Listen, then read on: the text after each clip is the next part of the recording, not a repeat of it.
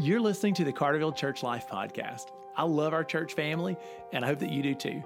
Our goal is that the episodes of this podcast would keep us connected and focused while we're scattered for our week on missions together. I hope that you're blessed by what you hear today. Hey, church family, thank you so much for tuning in to today's episode of the podcast. I am absolutely thrilled that you're here. Today, we have uh, just a church member and a guest and a good friend who's in the office with me to share on the podcast. We've got Linda Allen. So I just want to welcome Linda. Hey, Linda, thanks for being with us. It's my pleasure. Thanks for having me. Yeah, so Linda, um, I, this is bittersweet, to be honest with you. Um, um, you and I are recording this before uh, the Sunday service on the 24th, but you know, this Sunday is going to be the last Sunday that we get to celebrate Jesus with the Allen family in the room for a while, right? Because you guys are about to move away. We are. And you and I were having a conversation the other day that just led me to say, Linda, would you come to a podcast? Mm-hmm. You know, we love to have the voices of our church family on the podcast. And so uh, you're going to be talking with us today about just the power of community, just church family. Um, and especially, you've got, you and Ash, y'all have the gift of hospitality. You've used your home, you know, to host your kids' Sunday school parties and, you know, have friends over. You've leveraged that for missions. You've encouraged church staff. You just have, you've done amazing. Thank you. So I've got to be honest. You know, I want to sabotage your move so, you guys, so that you guys can't go. But I have given up hope of that. So instead, I just want to capture your witness, and I just want to let you just challenge our church family a little bit. So, um, first of all, let's just launch. Let's talk about community, church community, church family. Okay. You know, you and Ash and your kids, y'all got a great testimony of uh, of just church family that you've experienced in your Sunday school community and other friends. You just want to talk about that for a second to set up this podcast? Yeah, sure. Um, I want to start by saying that Carterville is being a member of Carterville is the, really the first time I've ever experienced what it means to have a church family, and I'm serious when I say that. And I've been members of churches before, Yeah. but this has been special. And I think um, some of it is the fact that I'm a transplant, Yeah. maybe, has really affected how we have engaged in the idea of community. So, so like me, you did not grow up in in the Pine Belt. That's right. And in fact, my whole history, I was a military kid. So every three years of my life growing up, we moved. Yeah. Dr- dramatically. You know, we moved from like West Coast to East Coast to South Coast and, and all of the above, right? So I was had this sort of long history of being used to starting over. And then uh, when I graduated from college uh, in Washington State, I moved to Arizona to Yeah. go to grad school. And when I finished grad school, I moved to Mississippi Yeah. for my first job after grad school. And so I had this long sort of pattern of having to start over by myself in an area where I didn't know a soul. Yeah. So that sort of informs sort of the backstory coming in. So coming into Mississippi, I didn't know anybody, um, and not just people, but culture. You know, it was sort of different culture, different experience. Um, and I didn't have a history at the Baptist church either. So lots of new sorts of things. And when I met my husband Ashley, he's a if anybody knows him, Well, I love him. listening, I adore him. he's a good old boy. He's Yeah. born and bred. He's from grew up in Mendenhall, which you Yeah. can tell about two seconds into listening to him speak. Yeah. you know, he's got that that country accent, and so for him, he's always sort of been around this area but for me this is all new. Uh, but even so he's not from Petal either. Yeah. so for both of us moving to Petal and trying to build a community means starting over. And for me it's what i was used to. I had to do it over and over again my whole life. So i was just sort of jumping in and doing what i was used to doing. But i start with that story because i feel like in a town like Petal, and I've never lived in a town like Petal before, um, and it's wonderful, and we've loved every bit of it. Um, but in a town like Petal, I think we're the exception, where most people here aren't transplants. Most people here grew up together and have known each other since kindergarten, and, and more than half the town is related in some way, shape, or form. And so I think that the challenge that faced us is a challenge that a lot of people in Petal are really not familiar with. And so, uh, if there's a message that I could sort of really leave to everybody in this one podcast, it would be to think of those people that are transplants. Yeah, you know, one of the one of the great things about our community is the strength of the relational bonds, how Yes. well people love each other. Yes. But you know, the, the flip side of that is like when you think about groups, um, if you're the new person that walks into a, group of ten new people, no problem, we'll all bond equally. Mm-hmm. But if you're the new person that walks into a room where ten best friends have gathered, it is so hard to get connected because you just feel kind of like an outsider, Right. You know, and everybody else is busy and engaged and has plenty of relationships, and so. um, that's really, I mean, I, I received that word from you. That's a good reminder and a great challenge for our church. You know, our, our church family is awesome at loving people really well when they walk in the door. And the way I want us to keep growing in Jesus is continuing to love people really well and to open some space for them and make sure that there's plenty of connections like what you guys have experienced. Mm-hmm. That's a great that's a great reminder for us. In any community like us, where there's a lot of strong bonds, it's hard to get into get into right. those circles sometimes.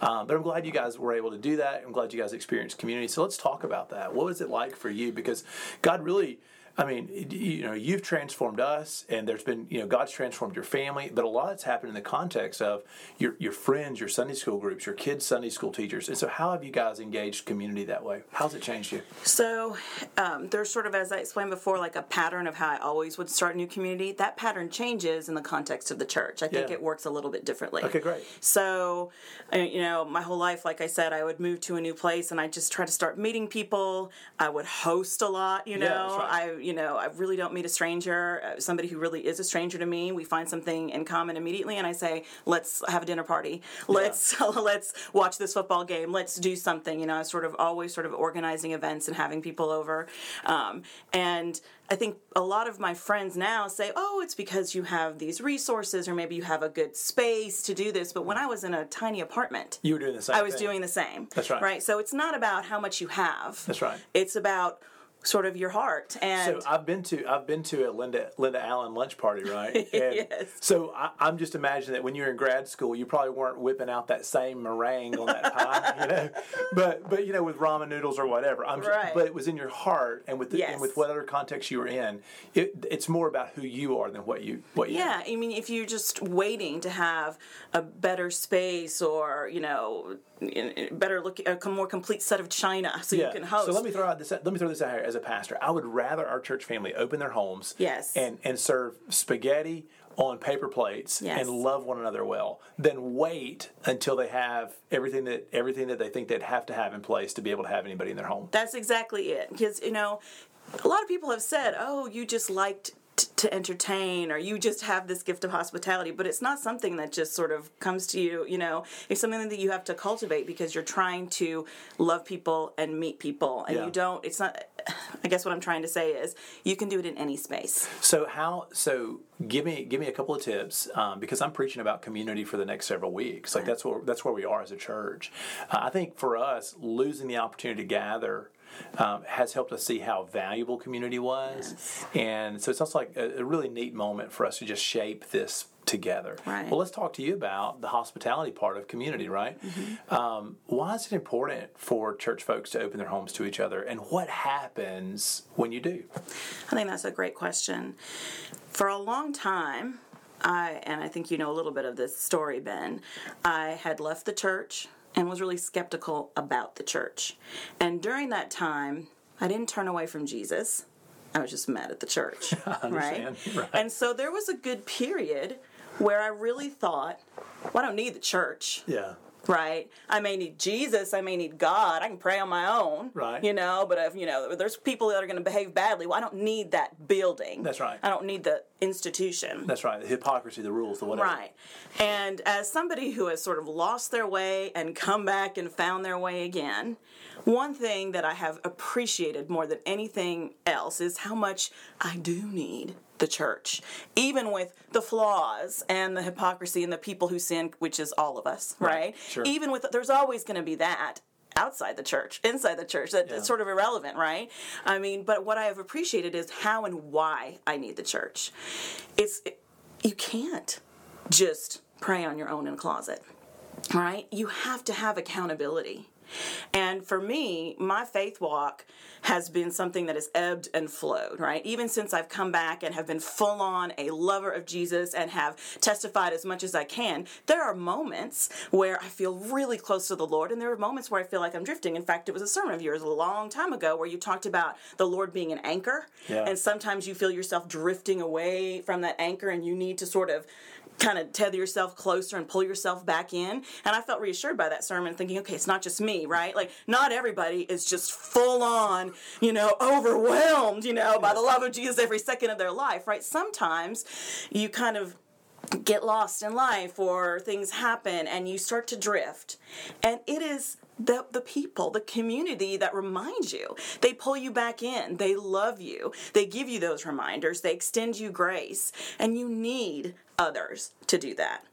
I don't know if it's impossible to do it without a church, but it's so much harder for sure. Yeah. So I have come to sort of look back on my younger self that says, you know, I don't need the church. I can still believe what I believe, as somebody who just didn't really appreciate Yeah. right all the benefits that can be had when you have a community supporting you So I know that you and I talked a little bit yesterday about just God just over over the years, right, transforming your life over the course of a decade, Yes. right? And I'm just going to sort of say out loud that a lot of that is because you engaged community. In other words, you could have come and sat in the back of the church Yes. every other Sunday and slipped out the door, Right. Um, and you could have checked off the box to say, "I went to church, I worship God still, I'm a Christian still, I'll be in heaven when I die." right But your choice to create community, even when it was tough to create, um, your um, man, your engagement in your house and in the homes of your friends, hospitality, creating that community around you was part of how God transformed your faith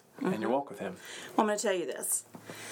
When, and you know some of this already. Well, I did not grow up in the Baptist church. I grew up Lutheran and then was uh, out of the church for a very long time. And after I got married, you know, my husband had been a lifelong Baptist, so we started visiting Baptist churches and eventually joined Carterville. Really felt called to be here.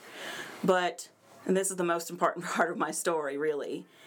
For a very long time, after I first joined Carterville, I sort of felt like a fraud sitting in the pew. Um, and what I mean by that is, I didn't understand really a lot of the faith. Um, I had a lot of conceptions in my mind as to what maybe the Baptist church was about, and I didn't know if my conceptions were accurate or not. A lot of them came from the movie Footloose. not, Where the preacher says no dancing. right, and I still to this day wonder if that's a rule because I've heard some people with different views on it. so so Linda, to, to be fair, like for all of us who've grown up Baptist, you know, we just think of Baptist as like genuinely like, oh, these are great people who love the Lord and will love you.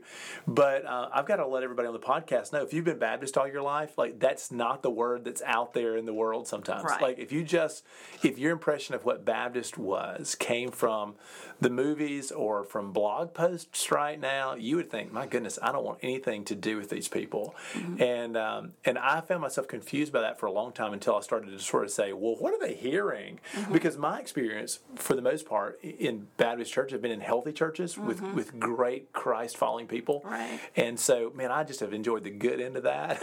Right, but you came in worried. really right? worried and just wondering you know i thought well i don't know if i really belong here Yeah. you know i was nervous about all of it i thought well you know do I believe the right things? And I believed in Jesus all along, but I didn't Yeah. know that that was the only right thing, you Yeah. know? I mean, I thought, these people know what I really think, you know, would they kick me out? I don't know. And I really um, couldn't plug in. I couldn't, not just, I don't just mean like plug into the church and meet people, but plug into the faith. Yeah, you weren't sure yet. Right, because of that. And and the reason I was reminded of that story is because of how you said, well, you could just come and sit in the back row and then go home. And it felt like that's what we were doing, except we're in the front row, right? So we would sit and then go home and sit and go home. And it wasn't until we joined a small group. Yeah. It wasn't until then that I really started to get to know people and then realize, oh, these are regular people.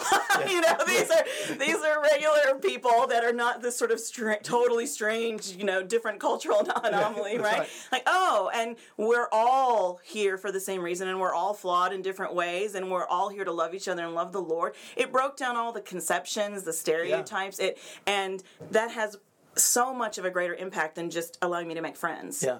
it gave me access to the faith, right? Once your walls start to come down and then you start to appreciate, oh, this is why we're here, you start to feel grace, you start to receive it and extend it. That community made all the difference for me. So, you know, as a pastor, I love theology, I love scripture, I love biblical truth, I love theological truth, but here's a community truth that is just sociologically true. Uh, like in faith, what I'm finding is that in the in the space that we live in, and I really think that this has actually been part of culture for much longer and it's much bigger. Um, honestly, belonging is is sometimes a precursor, but always a part of believing. right. You know, in, in other words, um, it's one thing to say your faith is a set of beliefs, but right. it's another thing to see the people who hold that and to love them and walk with them. And for a lot of us, um, I think what some people are missing in our in our beliefs or our faith, it's not just the theology or the Bible study; it's that they're not connected in community. You know, that is, and so I would love to see after COVID nineteen, when everybody says, "Man, I miss I miss community," I would love to see a dozen new small groups started. You know, where three people and a leader get together to say, "Ben, teach us how to do Bible study. Can we create a small group and and reach out to others and create community for Jesus' sake? Absolutely. Because I would love to see people experience what you've experienced. Mm-hmm. You know, really the transformation from God's hand uh, by doing life together in the faith with people that you love.